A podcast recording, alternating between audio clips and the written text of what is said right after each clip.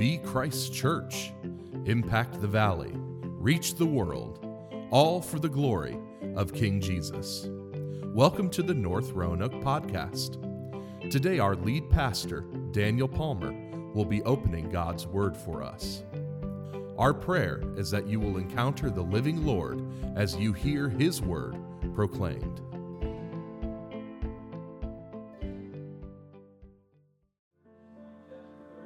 We continue our series in the book of the Psalms, Psalm chapter 30. And if you have your copy of God's Word, and I hope you do, please join me in turning there. And as you're turning there, uh, I'm going to voice a, a brief word of prayer. God, help me to be attuned to your Spirit today. Holy Spirit, show us what we need to see, teach us what we need to know and empower us in the areas where we need to be empowered so that we might grow in our awareness of God's presence and in our commitment to follow Him faithfully. God, I pray it in Jesus' name. Amen. Psalm chapter 30. As you're making your way there, I, I want to call this psalm a song of revival. A song of revival. We just sang about dancing. Some of you may not like dancing too much, but it's biblical and it's in Psalm 30. So we're just going to have to get over it and maybe let our shimmy and shake a little bit because it's in the Bible. As you are making your way to Psalm 30, I, I want to show you a connective thread, a thematic thread that, that runs through the Psalter, through the Psalms in this section that really goes all the way back to Psalm 23. And the theme or the thread is the theme of the Lord's presence. It is thick over these Psalms. Psalm 23 famous psalm. Do you remember what David declares?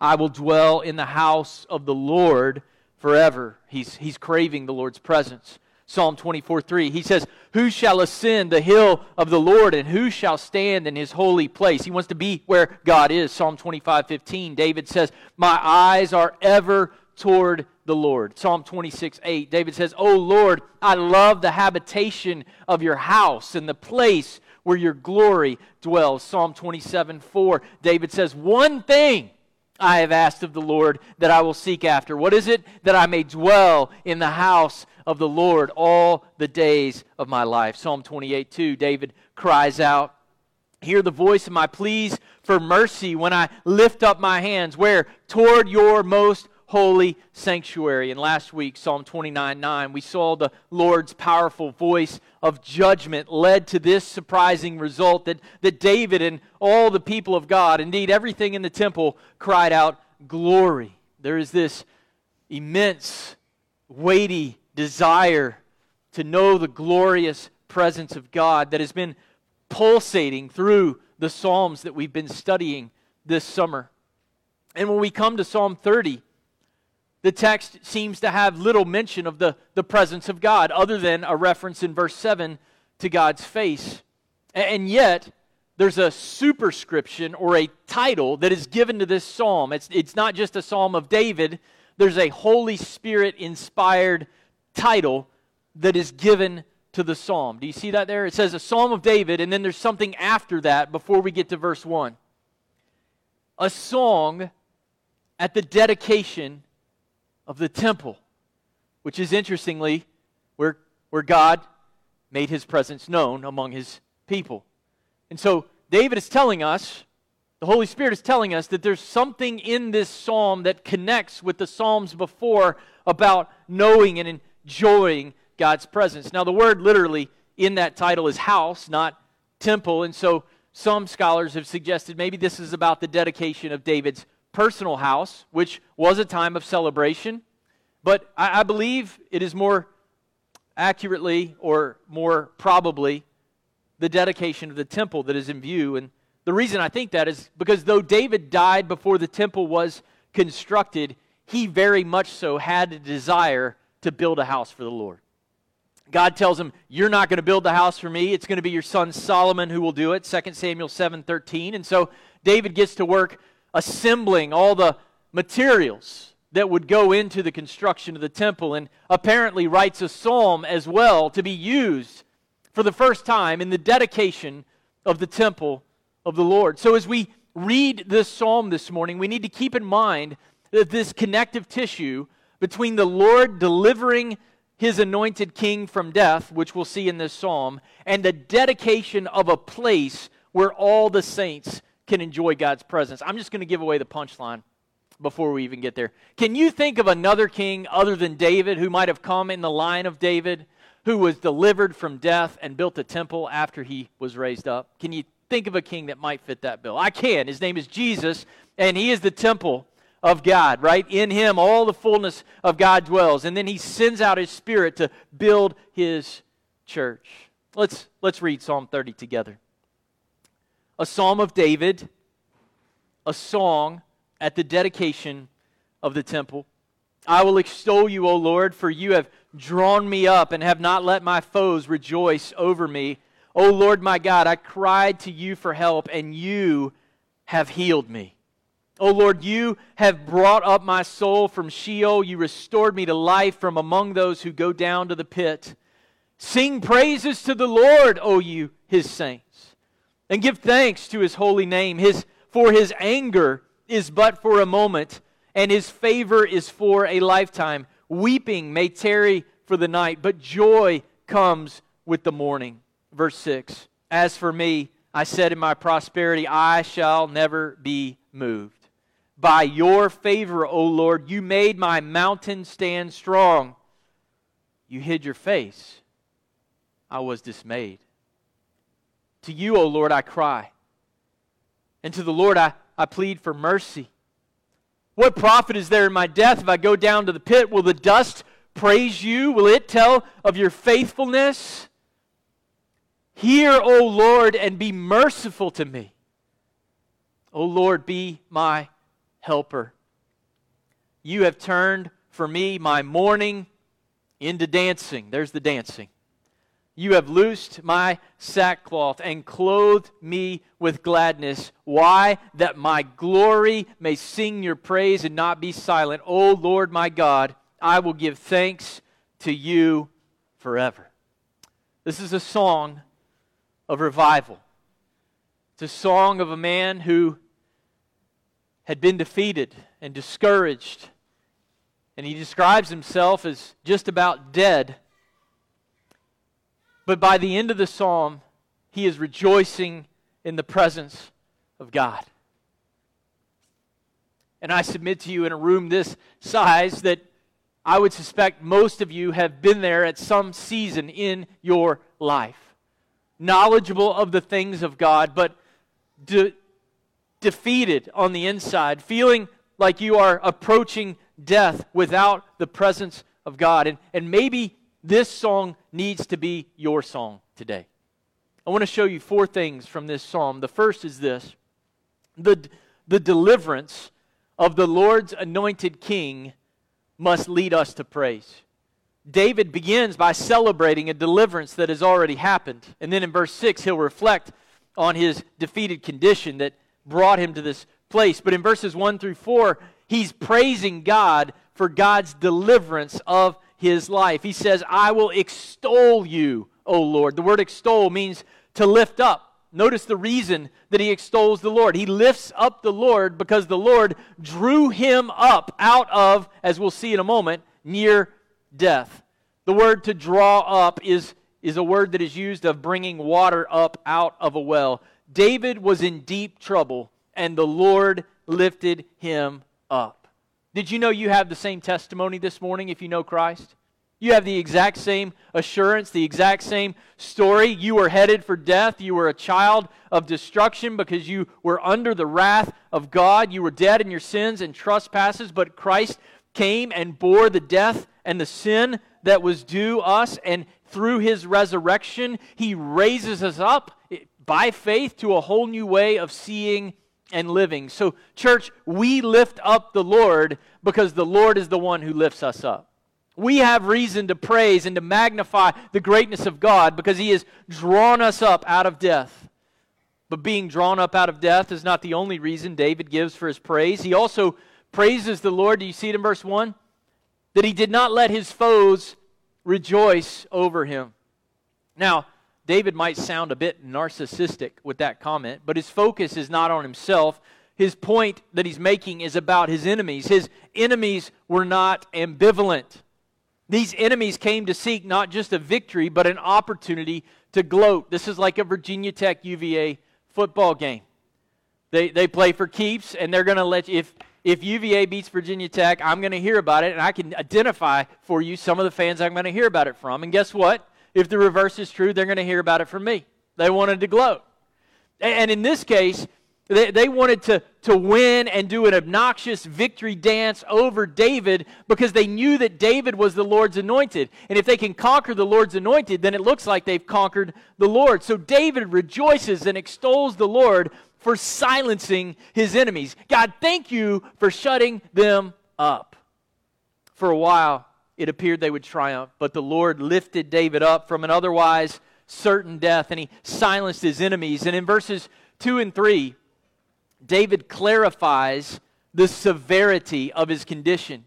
It was like he had one foot in the grave. Whether David felt like dying or is physically at the point of death, God healed him. Do you see it in verse 2? When he cried out for help. Specifically, the Lord brought his, his soul, his life up from Sheol, which is the place of the dead, keeping him alive or perhaps even restoring his life rather than leaving him to go with the wicked to the pit. If you, if you think this sounds a lot like a, a death and a resurrection of the Lord's anointed king, you're not mistaken. That's what's pictured in Psalm 30. When David is delivered from near death, he praises the Lord. And in verse 4, he welcomes all the saints, all the faithful ones. The word is not holy ones here, but faithful ones. All the people who have been adopted by God through his covenant faithfulness want to emulate the faithfulness of God in the way that they walk before God. And David summons them to praise God for his deliverance. The deliverance of David leading to the construction of a temple by Solomon is a picture of a greater rescue that happens when Jesus comes to die and be raised up as the temple, pouring out his Holy Spirit to build his church in the world until Christ returns. And what then is our response for the deliverance of our King that leads to our deliverance so that we can behold the face of God? How do we respond? Our respond our response is verse 4.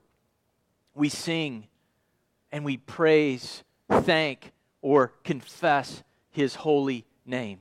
Literally the remembrance of his holiness. We give thanks at the remembrance of his holiness. We serve a God who is the only uncreated being in the universe. We sinned against him. We deserve to die. And he made a way to rescue us from the pit through Christ, and we give him thanks and praise. That is our response.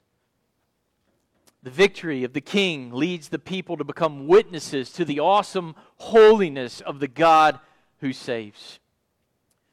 But there's more to this rejoicing in the Lord that I think we can glean from this psalm. The second thing I want you to see is to delight in the Lord, we need a proper perspective on our present suffering. We need a proper perspective on our present suffering.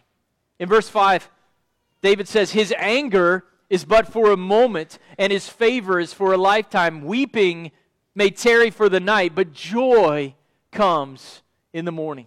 In verse 5, David is drawing a distinction between divine displeasure, which is momentary and passing for the children of God, and divine favor, which is enduring and forever for the children of God. You see, in the lives of those who love the Lord, who know the Lord, who trust the Lord, facing his anger or seasons of displeasure, feeling that his presence is removed from us, going through seasons of adversity, are ultimately for our eternal good. It doesn't feel like that in the moment, right? God, where are you? What's, what's going on in my life? But these challenges that we face drive us back to desperation for God Himself and into a deeper dependence upon the Lord. This is the message of Proverbs chapter 3, 11 and 12. My son, do not despise the Lord's discipline or be weary of his reproof. Listen to this. For the Lord reproves him whom he loves, as a father the son in whom he delights. The Lord disciplines, he chastens the sons and the daughters that he loves. So here's the reality, church. If you can sin and it doesn't matter in your life, in your mind, in your heart, in your walk, in the week, that's a problem. If you can just go on sinning and never sense that anything is interrupted or disrupted in your soul or in your life, that's a bad thing. But if you can go and say something you shouldn't have said or had an attitude you shouldn't have had, and no sooner you get out of the restaurant, the Holy Spirit is jumping you like crazy, that's a good sign. And the reality is sometimes we we get the big head, jumping ahead of myself, and we're like, ah, I'm just going to push aside the conviction of the Holy Spirit today. And over time, we develop a bit of a callus on our heart. And then we go through a season of not sensing the joy of the Holy Spirit. And God will let us walk in that until we realize that is deadness. And what we need is confession and repentance and the life of God coursing through our veins. And if you know Christ, if you've truly trusted in him and he's forgiven you and you're a child of God by faith, the reality is, as David says in verse 5, Yahweh's final word is never suffering, but deliverance for those who have been saved. His chastening is for our good. He chastens us so that we might again chase after him. My son had his first ever race yesterday and I, I couldn't have been more proud of my boy. Um, I think he knows how much I love him. But in the three weeks prior to the, his first race, he might have doubted it a few times. Because I was pushing him. I was pushing his pain threshold. I was pushing his lung capacity. I was pushing him to levels of speed and soreness in the weeks before the race. And there were times that he wasn't very happy with me. But on Saturday,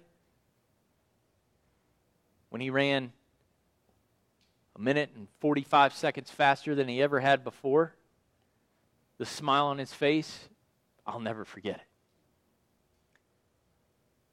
Suffering and a sense of alienation from the Lord. Some of you might be there today. They, they might come into your life like an unwelcome guest at night, but if you are in Christ, He will see to it that they need to leave when morning comes and that there is morning that will come.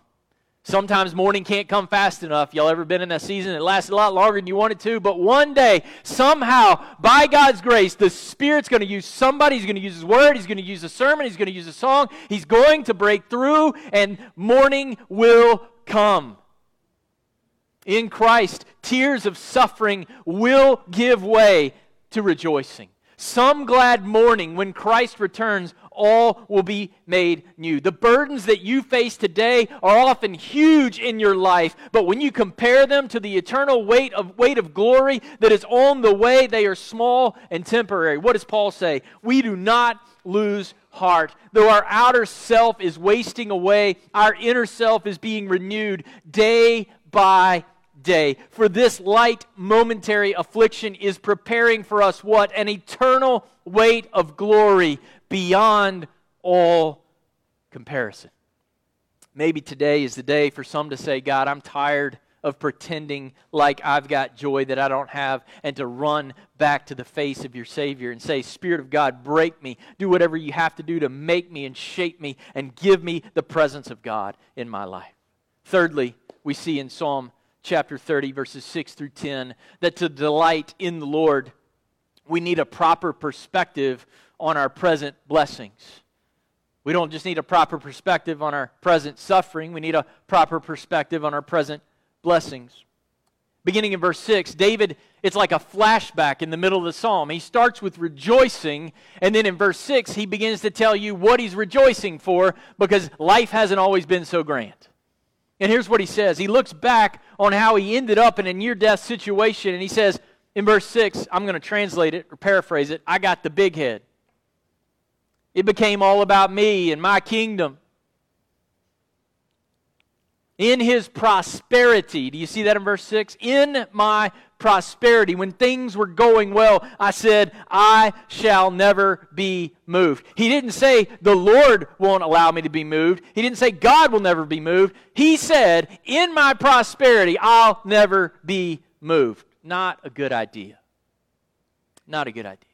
You see, in the Bible, the presence of prosperity and presumption on the part of God's people often go hand in hand. Moses warned the Israelites about this in Deuteronomy 8. He said, Now, when you get there, do you remember this? Moses talking to the Israelites, he says, You're going to get to the promised land. And when you get to the promised land, and there's milk and honey and wealth and paneled houses and all this great stuff, what did Moses say in Deuteronomy 8? Just don't forget. Just don't forget the Lord. What'd they do? They forgot the Lord.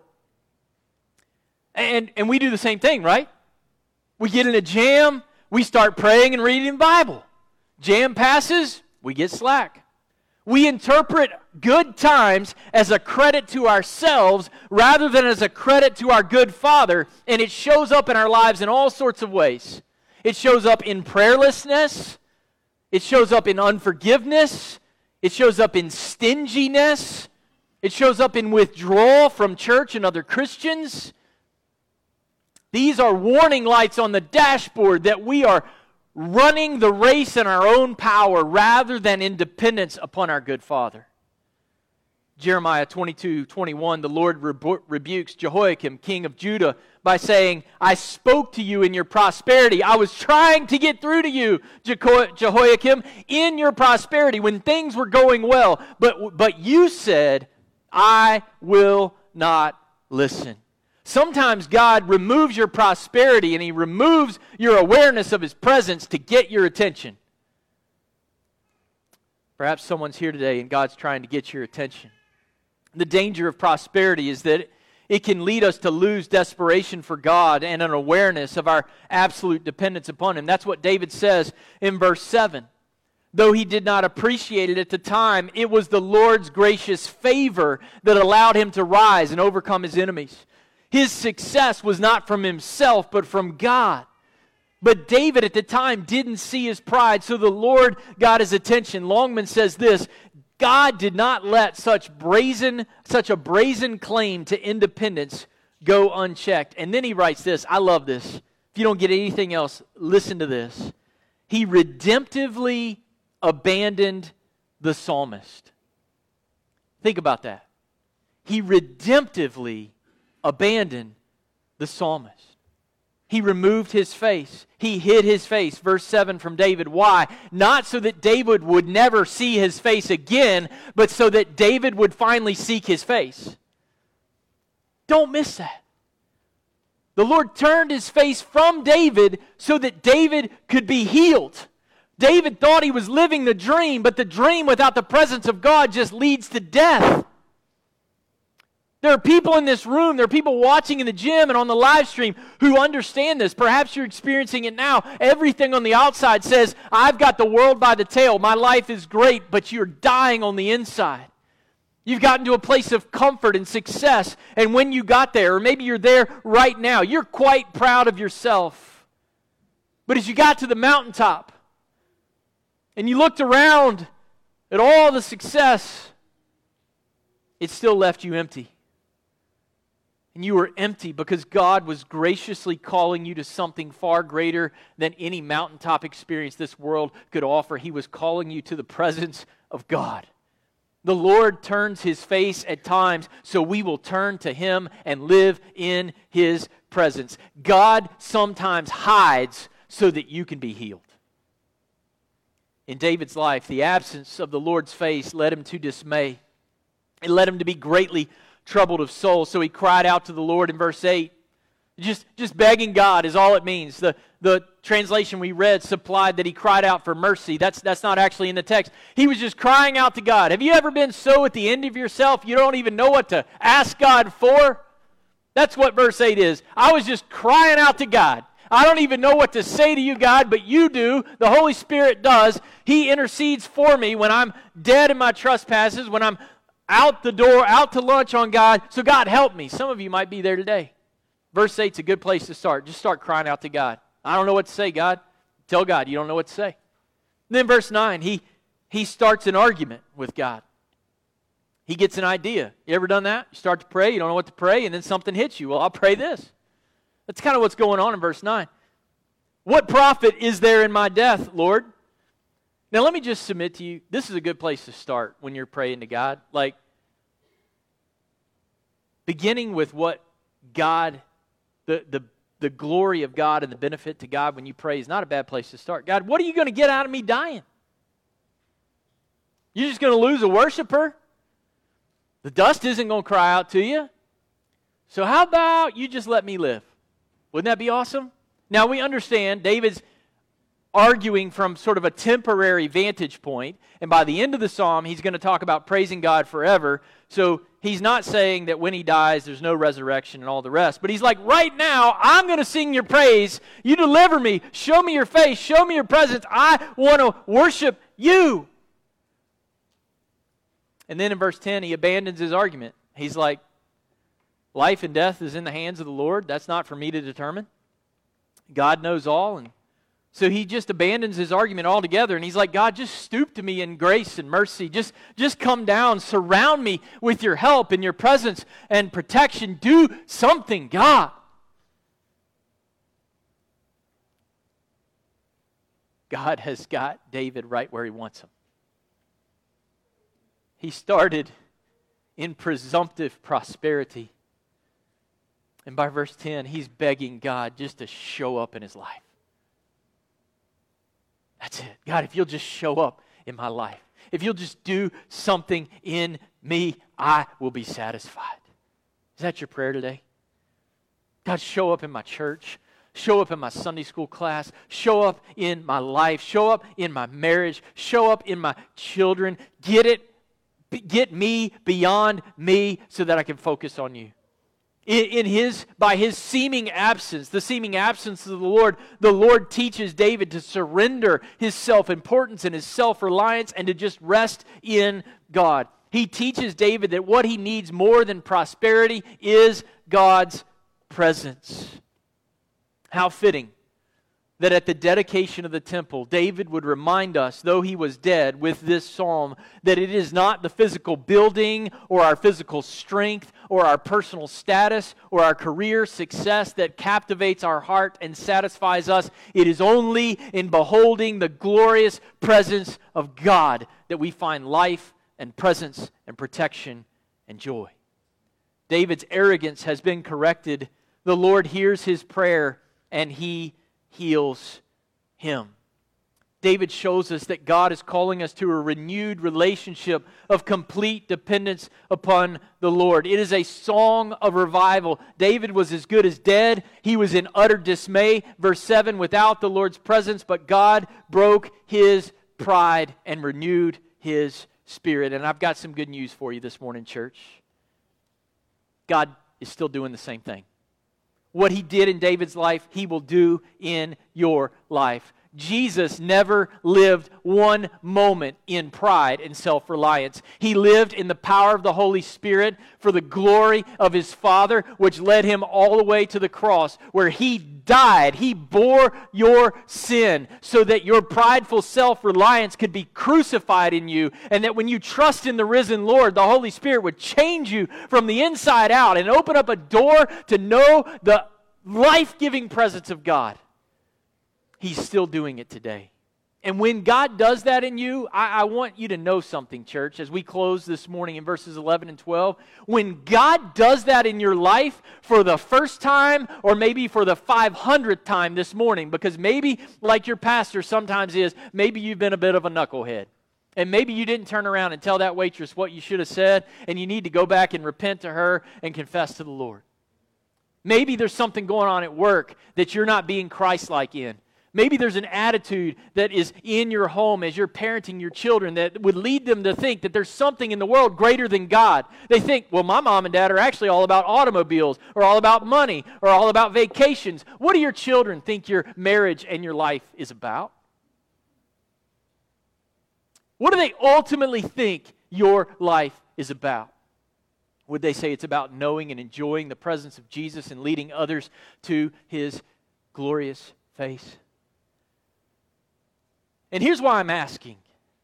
Because when God takes somebody who was just about dead and makes them alive, it leads to joy filled worship. It doesn't lead to ambivalence, it leads to worship. Look at verses 11 and 12. God saved me. We start out with praise. 6 through 10, this is why I was about to die. And then in verses 11 and 12, we see David's response to being healed by the Lord. In verse 11, David highlights the difference that comes from the Lord's deliverance. He had a life that was characterized by mourning, which is a passionate expression of grief or sorrow, often accompanied by weeping. The transformation that the Lord wants to work in us is comprehensive, it is total. He went from mourning to dancing, not from mourning to the easy chair. You understand what I'm saying? I think people think that we, we've reduced the transformation that Jesus makes in a life.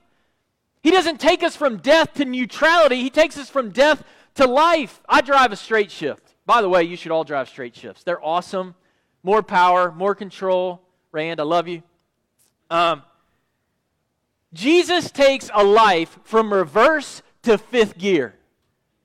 He doesn't take it from reverse to neutral to just sit there the rest of your life. He takes you from mourning to dancing, from death to life, from darkness to light, from blindness to sight, from sorrow to celebration. Some of you this morning are, are, are content with neutral. God doesn't want you in neutral. He wants your passionate, joy filled pursuit of Him. Some of you have never shimmied or sh- shaken in service. You're going to be shaking your hips next week. God's going to do something.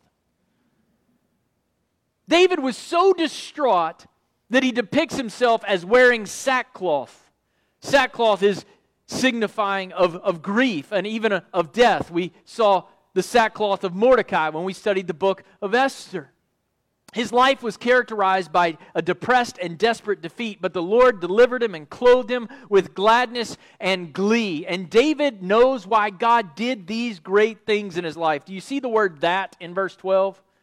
We're almost home, I promise. I know it's warm and you are hungry, but hang with me. Look at verse 12. God did this in David's life death to life, mourning to dancing, so that he would praise the Lord. The purpose of God's powerful change in David's life and in your life is so that you would praise the Lord. That is the goal of revival. I've heard a lot of people say, Pastor, we just need to pray for revival. We just need to see revival. I long for revival. Do we long for revival? Do we even know what the goal of a revived heart is? It is that we would give genuine, humble, and joy filled worship to God, a worship that causes us to sing out of our soul, out of our heart, described as glory here in verse 12. That we would give him all that we are, all that we long to be, that we would live to praise his name, to give him thanks and praise. Do you see it in verse 12? Forever. This is not private worship on a private island. It is that the whole people of God would be summoned to love and thank and worship God forever. And it's all possible because of Jesus who, when he came and died on the cross for sins, though he had been wrapped in burial cloths on the day of his crucifixion, on the third day, do you remember the Apostle John running to the tomb? And he saw the burial clothes of Christ laying there in the tomb, and he saw the face cloth, which strangely had been folded as though someone was alive to leave it there, but there was no body in the tomb. And the Bible tells us in that moment that John believed. He understood that through the anointed, appointed King Jesus, that the world was beginning to be made new. That life everlasting was possible, and it was going to be possible to know the presence of God through Jesus Christ, who took our place on the cross and was raised on the third day so that we can know him in glory if you don't know Christ, today's the day to trust Him. If you've been running from Christ or walking in your own power, your own prosperity, your own arrogance, and you, your heart is devoid of the face and the presence of God, and your prayer, like David in verse 8, is God, I don't even know what to pray, but I need to know you today, then don't hesitate to come. Lay your life down at this altar and begin that process. And I promise you, on the authority of God's word, it's on the way that your mourning will turn into dancing. That your sorrow can only stay the night. And that in Christ, morning will surely come. Let's pray together. God in heaven, thank you for your word. I want to pray for those online in this room and over and overflow, God, who maybe they're walking in prosperity and they're walking through the motions of the Christian life devoid of knowing your presence. God, I, I pray today that you would break through, that your face would no longer be hidden, and that my brothers and sisters who need to be healed would be healed. And God, those who have never trusted you, have never received the message of the gospel, that your story has not yet become their story. God, that today they would go from death to life, that they would truly be rescued from sin and delivered into your praise for life everlasting. And I ask it in Jesus' name. Amen. Thank you for listening to the North Roanoke podcast. You can connect with us at northroanoke.org or download our app in your device's app store. Just search for North Roanoke. We hope to meet you soon.